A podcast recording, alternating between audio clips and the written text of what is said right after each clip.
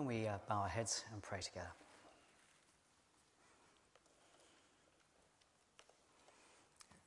Lord God, on this uh, day of days, we uh, remind ourselves that the kingdom of God is a matter of righteousness and peace and joy in the Holy Spirit.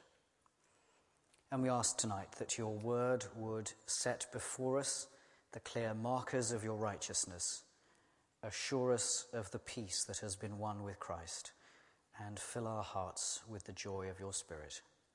Amen. Well, at the uh, beginning of our service, when we uh, enjoyed the peace together, Jonathan quoted from the passage that we've just had read to us. Would you please turn to it? It's page 1141.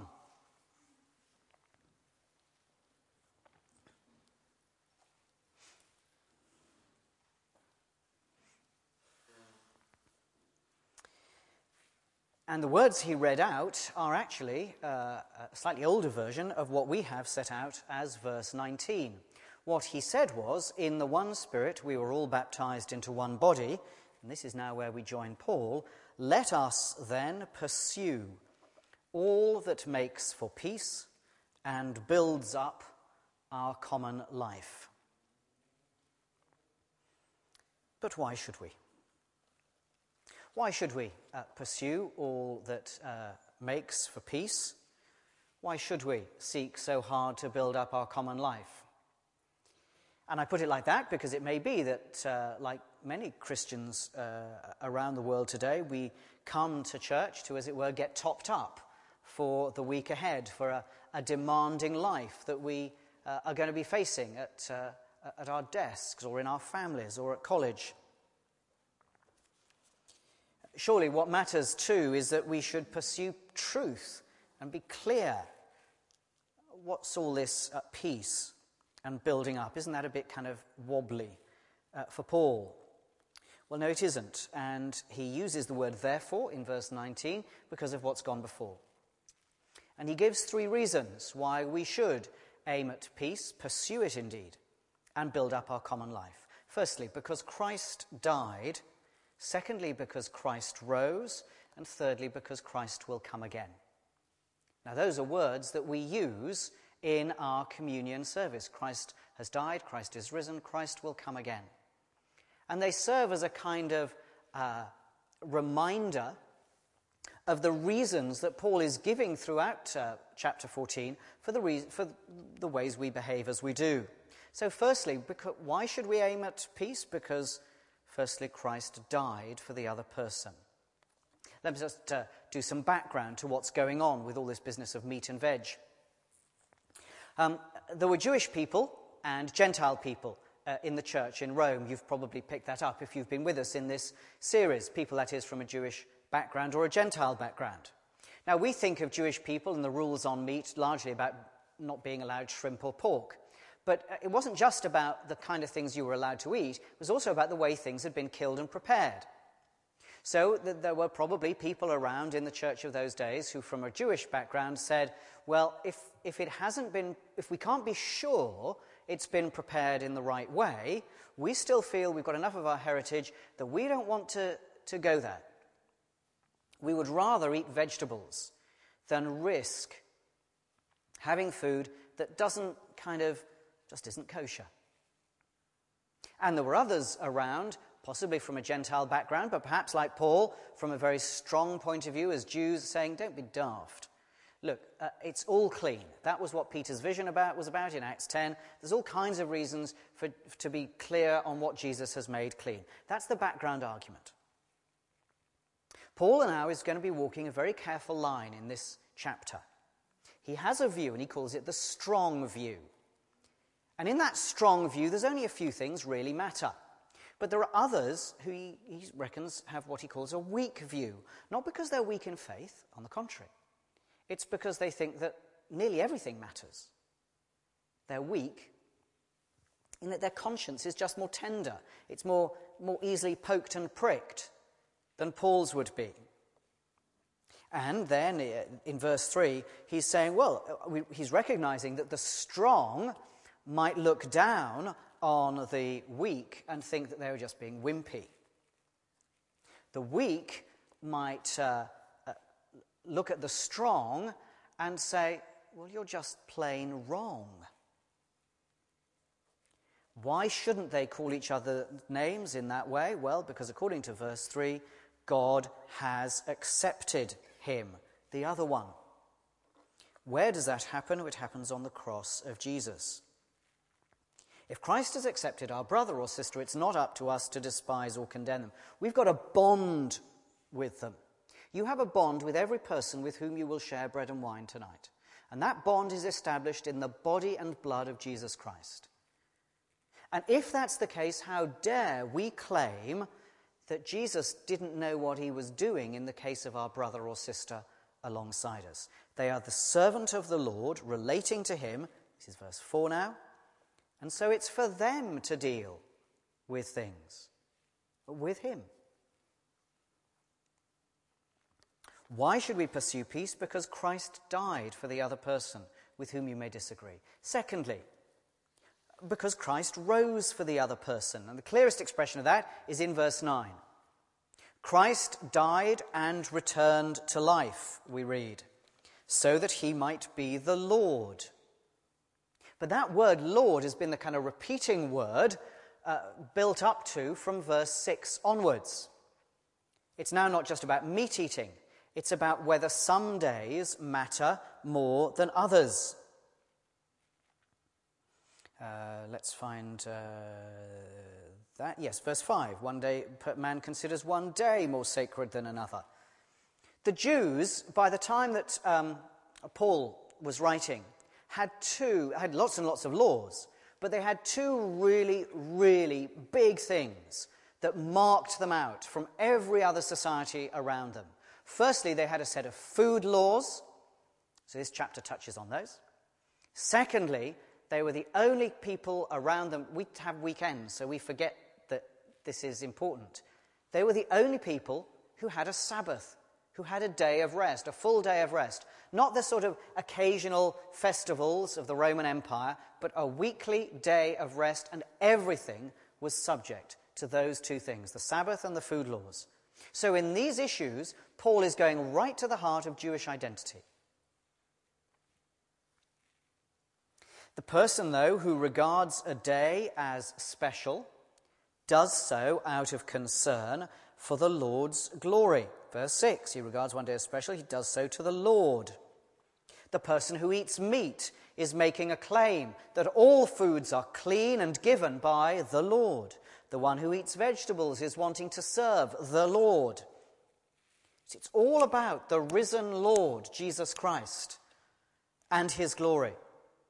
And if you really want to know how strongly the, the Lord Jesus holds together polar opposites, I'll give you an example, says Paul. Oh, how about the living and the dead? How different can we imagine two groups? If life is lived to the Lord and death is offered to the Lord who has risen as Lord over death, then both wildly opposite realities are in the hands of the Lord who died and rose to be, according to verse 9, the Lord of both the dead and the living. Why do we pursue peace? Because Christ died, because Christ rose, and thirdly, because Christ will come again. Well, according to verses, uh, what, 10 through uh, to 12, judgment will come before the throne of God. But in the process, every knee is going to bow down before the Lord. And here, that means Christ. And there's absolute equality before that throne. Every knee will bow. We will all stand before God's judgment seat. Each of us, verse 12, will give an account of himself to God. And if that's the case, we are not to steal from God God's own role as judge or Christ's own role as Lord of all. Why are we to pursue peace? because Christ died for the brother, because Christ rose for the brother, and because Christ will come again for all the brothers and sisters. And in the verses that remain from 13 onwards, Paul's trying to kind of summarize all of this, trying to lay down broad principles that we can use. And that's where life gets difficult for us, isn't it? Because just like them, we face issues that might be enormous ones for us personally or for our churches. And we find ourselves wondering how do we take uh, meat and veg and Sabbath days and laws and make it matter for the issues that face us? How can we apply it to our issues and get it right? Well, if those three moments of Christ's story, the, the, the death and the rising and, and the returning, have been the, if those three moments have been the why of making peace, there's something here that goes on from verse 13 to offer two principles about how we do it. So let's uh, follow these. First, there's a principle of what we might call faithful conscience. Uh, verse 13, make up your mind. Verse 14, I am fully convinced. Uh, and later on in that same verse, if anyone regards, it's a, a word meaning considers. These are all thinking words. So, what Paul is saying is take these issues and think them through. Be faithful along the way to Christ's death and resurrection and return. Come to a conclusion. Now, I think that's quite dramatic in our speaking to our world. Because I suspect there are very, very many issues where we say, well, there's different opinions. I can't be expected to think. Oh, you can get, get anything you like from the Bible if you try hard enough. It probably doesn't matter. That's not what Paul's saying. He's not saying it doesn't matter about meat, doesn't matter about days. He's saying, think it through. You can come to completely different conclusions, but either way, it does matter. God expects in those days the Jewish and the Gentile Christians, and in our day, each one of us, to face the responsibilities of faith. Use the mind and the conscience you've been given, educate it, fill in all the blanks, do thinking. It's okay to disagree. There's nothing in this passage that says, well, it would be much better if we just kind of papered it over. It's, it's fine to disagree. What's not fine, what's not okay, is to pretend that we don't disagree when actually we do. What's not fine is to come into the, the public life of the Christian community and say, well, yeah, you, you, you might be right, yeah, yeah. And inside to be going, well, actually, you're completely balmy, but I'm not going to say that to you. And neither can it be okay if we're on this business of thinking it through. Not only, it's obvious that the strong here are not to look down on the weak, but neither are the weak to hold the strong hostage and to play the victim card. You mustn't damage me. I happen to think that um, eating vegetables uh, uh and, and, and being a vegetarian uh, and this is 2,000 years ago, remember, not now. I think it's really important, and you mustn't eat meat in front of me. You mustn't damage me, or I'll, I'll scream and I'll be a victim. That's not right either. That's not thinking it through. Think it through, says Paul. All of these are thinking words. So the first principle then is a faithful conscience, a mind that's formed around the issues, bearing in mind what God has to say and the gospel message of Christ. But the second principle is one of generous, inclusive love. Paul has said, Look, I happen to believe all foods are clean. Verse 14. I'm fully convinced no food is unclean in itself.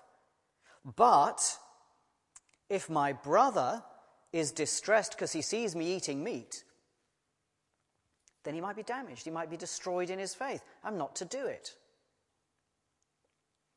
This is how strongly he means it. In, in verse 16, If you, the strong, rejoice in being free, if you think you've got beyond the scruples that some have got, do not lead your brother to condemn the very freedom that you consider good. You are responsible for your mind and thinking it through, yes, but you are also responsible for your brother. That matters. What you need is to be pleasing to God, as he puts it in verse 18, and that's the zone of faith, thinking it through, adopting a, a clear view responsibly before God. Pleasing to God is the zone of faith, but then also approved by men, the zone of love. Eating and drinking really don't matter, even if the Jewish law thought them important. But righteousness, peace, and joy in the Holy Spirit, verse 17, these things matter, and so does your brother. Indeed, and this echoes a theme around decently, which was a key word last week. What is visible, what we do visibly, matters because it's what others whom we love see. And that surfaces here too. There in this issue of being approved by men in verse 18 or in, in verse 22. Whatever you believe about these things, keep between yourself and God. There's a place for a decent reserve. We don't have to follow what would, in our culture today, be the, the modern fashion for letting it all hang out and assuming that everyone has to know everything you think. No, they don't. Some issues are fine, kept private between you and God. But Paul's final word in this uh, section is a surprising one, I think. It puts the emphasis on being clear. Within the, the, the example that he's been using, the one thing he really wants to avoid is saying, well, maybe eating meat's all right then. Not clear in your mind, having the doubts that he speaks about in verse 23.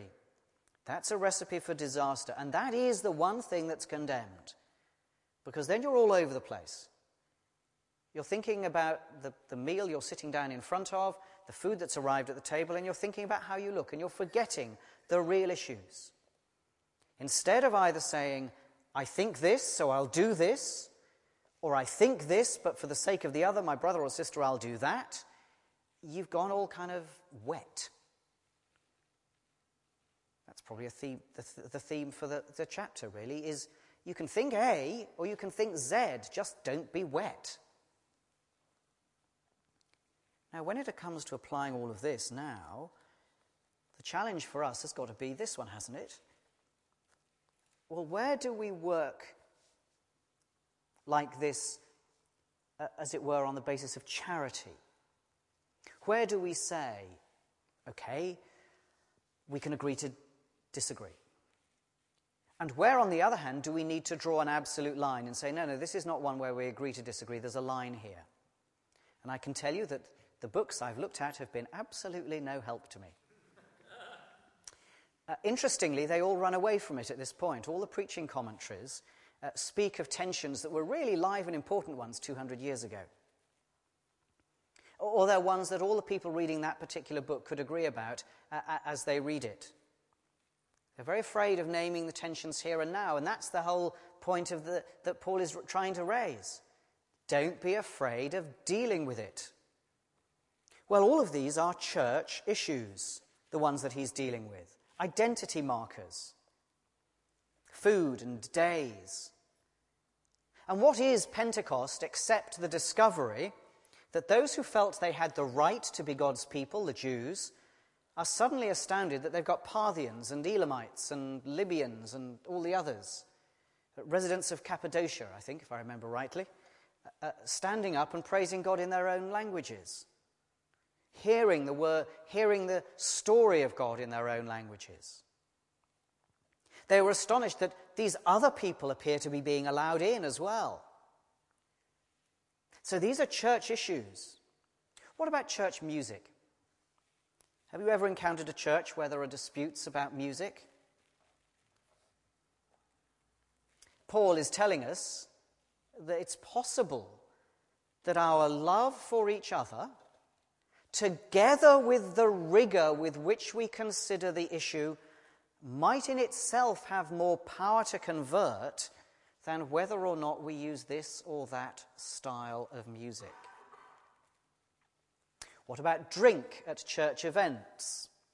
I remember reading a biography of an American woman brought up in a deeply Pentecostal and therefore teetotal household, and her shock when encountering charismatic Anglicans, one of whom said to her that having the Holy Spirit in her life was like having gin in her orange juice. Now, we have both kinds here. I don't mean we have the gin, I mean that we have the, here those who think that it's okay to drink and those who think it's not. I'm glad we do. It marks it out as an area where we're saying we can disagree, folks. Other things matter more. I'm off to the um, uh, UEA Christian Union on Tuesday evening to join a questions panel. And I've been alerted to some of the questions. Half of them are about sex. The only surprise is it isn't more. And the challenge will be verse 23.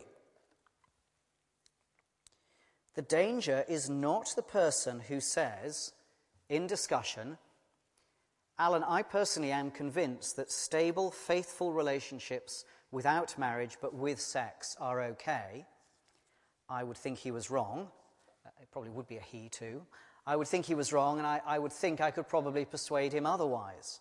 That's not the danger, though. The danger comes from the person who says, Well, I sort of think that my church back home was right when they said no, but I kind of really want to, so that's verse 23. That's doubting and being condemned. Because you kind of want someone else to take the responsibility away from you. Paul is saying, I won't do that. Yes, I'm an apostle. But you have the responsibility of thinking this through. Make up your mind, and then, having made up your mind, act with total, utter, generous love to your brother and sister. See, I read the danger not so much as being that in our own day we disagree, but precisely that we back off from disagreeing, that we go into a space in which we actually think X, but don't stand up and defend it because we're, well, we're ooh, just a bit nervous. And once we do that, that makes faith and love impossible. It's just niceness at that point. The challenge Paul's putting in front of us is disagree with all your might, but with all your might be loving. And that's why those words with which Jonathan began, in the one spirit we were all baptized, so pursue all that makes for peace. That's why they matter. If we don't know that we disagree, there's nothing to, there's no uh, value in the pseudo peace that we've got. Let's recognize the disagreements that there are, but then astound the world around us by our utter determination to pursue, and the word is a strivingy word, a, a gutsy word. Make every effort to find peace. In faith, make up your mind, and in love, surrender your will. Now, please don't say to me afterwards, Alan, you didn't make it practical. I need you to give me some, some examples. I can't. Because if I gave you an example, I'd be making up your mind for you. Paul resolutely refuses to do that. It's your mind, it's your conscience, it's your heart. Make your mind up about whatever the issues are that concern you. I suspect we have scarcely begun to engage with the diversity that Christ would love to implant among us. Let's have more arguments, please, not fewer. But how we then go on to deal with them matters enormously, matters gospelly. The peace, when we exchange it, should be a shocking moment. It should be astounding that Parthians and Elamites and Jews should get together, that people who are vegetarians and meat eaters should get together, that people who have high days and holy days, not just Pentecost, but St. Julian of Norwich's day, for all I know, as well as a washing day on Tuesday, should get together. It should astound the world the diversity that happens when we exchange the peace with one another.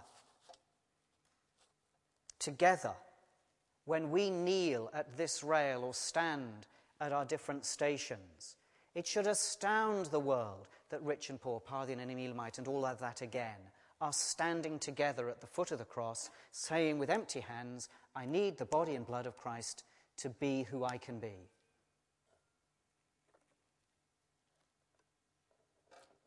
Above all, don't evade the responsibilities and say, Well, I don't really know, or think that things don't matter. Not everything matters in every way. There are lots of things that don't matter very much. But Paul is talking about things that mattered hugely to these communities, and we may have things that matter hugely to us.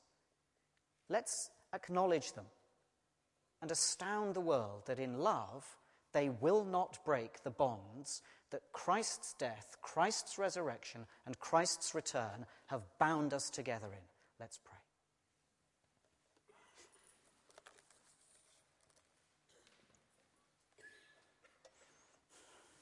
Lord God, deliver us from niceness. Deliver us from that kind of bland wetness that masquerades as agreement. Give us the courage to uh, face the issues that life throws at us, the, li- the, the issues that our newspapers throw at us, the issues that our church throws at us to make up our minds. We want to live guided and educated in our consciences by your word and your spirit. We want to be drawn together in our minds. But where those strong differences of view remain, and they will until the end of time, we ask that you remind, may remind us too who it is we're disagreeing with. One for whom Jesus died, one for whom Jesus rose, and one with whom we shall bow the knee at the throne of Christ. Give us to value one another, we pray,